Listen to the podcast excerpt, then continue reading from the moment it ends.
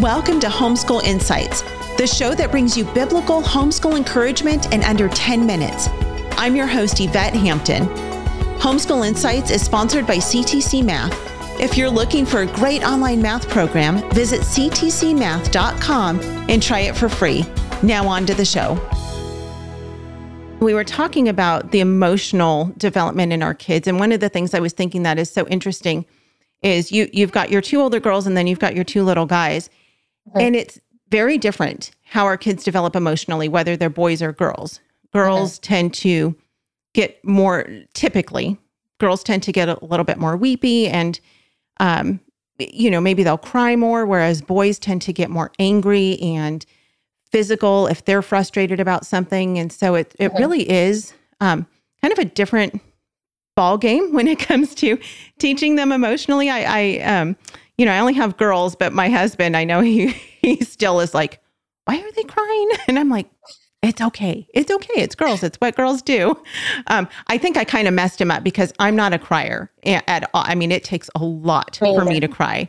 Yeah. My girls cry much more easily than I do. And so he, my husband never had sisters. And then he married me who doesn't cry. So then when our girls get emotional about stuff. He's like, What is happening? so I'm like, That's normal for girls. I am not normal, apparently. Um, but anyway, it is so different in how we treat our kids and how we how we develop them and disciple them emotionally. But I think when it comes to spiritually and developing them spiritually, that's very much the same with boys and girls. Talk yeah. about how we can really work to develop our kids spiritually in those preschool years. I think that the first thing that we have to recognize, just like we talked about last time, about just recognizing that the preschool years, even though culturally they're viewed as just an early academic start, that if we redefine what it is, then we're focusing on them developing as people. We're looking at these years as foundational to their mental, their emotional, their physical development. Their, you know, be, this beginning of virtue is where, you know, we're planting those seeds of virtue, but also, you know, God's word. And so I would say the most important thing that we do with our children in the preschool years is begin to help them know who God is, give them questions and answers about their faith that will not only help them understand who God is, his nature, um, the role that he should play in our lives, the role of the Holy Spirit, um, the sacrifice of Christ, all of those things, like giving those answers to them helps to understand their faith that they're being raised up in, but also gives them an answer when they do get older and they do start to have doubts and challenges and stuff. So it's a it's an apologetics of the early years for their own hearts is so important because the world, the culture right now is real loud about everything that's not true. And it's it's almost just absolutely a celebration of what is evil. And so our children, especially our preschoolers that are growing into this world, it's scary. And the world is absolutely beginning to hate what is true and good and beautiful. And at least in the media, um, in the way that things are being like promoted and, and the propaganda of all of it. Um, and so we have to give our children, you know, the the breastplate of righteousness and the sword of truth and all those things. Like they need to know God's word. It needs to be planted in their heart. So practically speaking, that looks like first of all discipling your children. So I know, like, I did not grow up in a Christian home. I was public school educated um, I was not discipled. And I came to Christ when my girls were very young.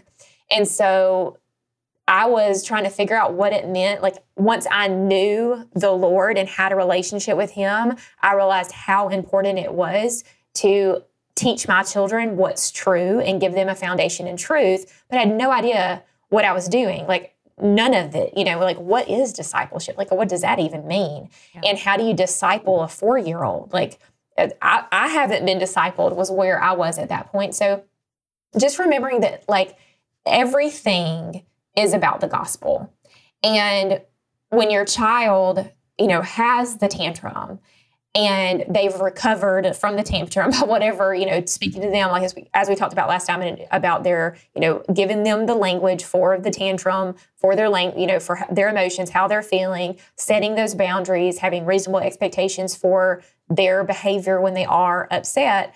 And then when all the emotions have settled and everyone's moved past that presenting the gospel you know sometimes i get mommy gets that mad too. Like I want to punch something or kick or scream and cry. Like I get that frustrated too.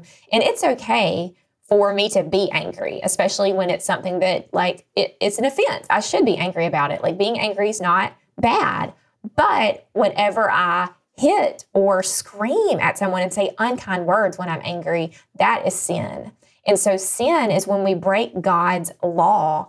And God's law says that we are to be good and true and to love everyone.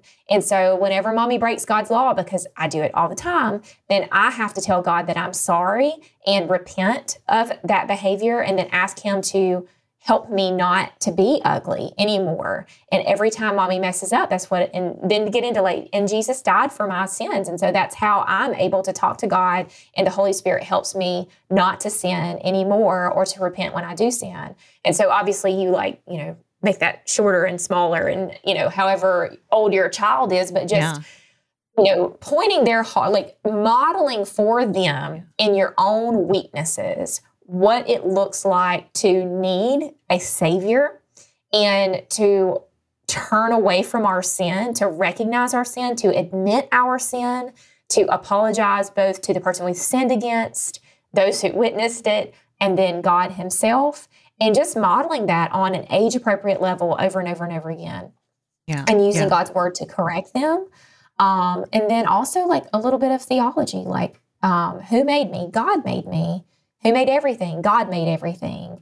And just giving them, again, the language for their faith from a very early age and making what you believe a fundamental part of the culture of your home, not something that's just you know, mommy goes and sits in the corner and says, be quiet because she's doing Bible mm-hmm. study. And I, I mean, I say it that way because I definitely, you know, I struggle with it as well because you know, our faith is personal and we have to have a one on one relationship with God, but our children have to see that and they have to see what it looks like to sin and repent, to need Christ, to, um, you know, need to be led by the Holy Spirit, to be humble, ask for forgiveness, apologize, like just living our faith out loud, even when it's normally not something that would be out loud, it might just be something in your heart, but confessing that to your child in an appropriate way right. and helping them to understand that like nobody's perfect, everybody messes up, and we all fall short of the glory of God. But because of Christ, we get to confess our sins to Him and we're already forgiven. And, you know, and through the power of the Holy Spirit, we can know what is good and true and seek those things instead. And just, again, being intentional about it is what it all comes down to. Thanks for joining us for Homeschool Insights. For more great homeschool inspiration and resources, listen to the Schoolhouse Rocked podcast every Monday, Wednesday, and Thursday. And be sure to watch the film Schoolhouse Rocked The Homeschool Revolution.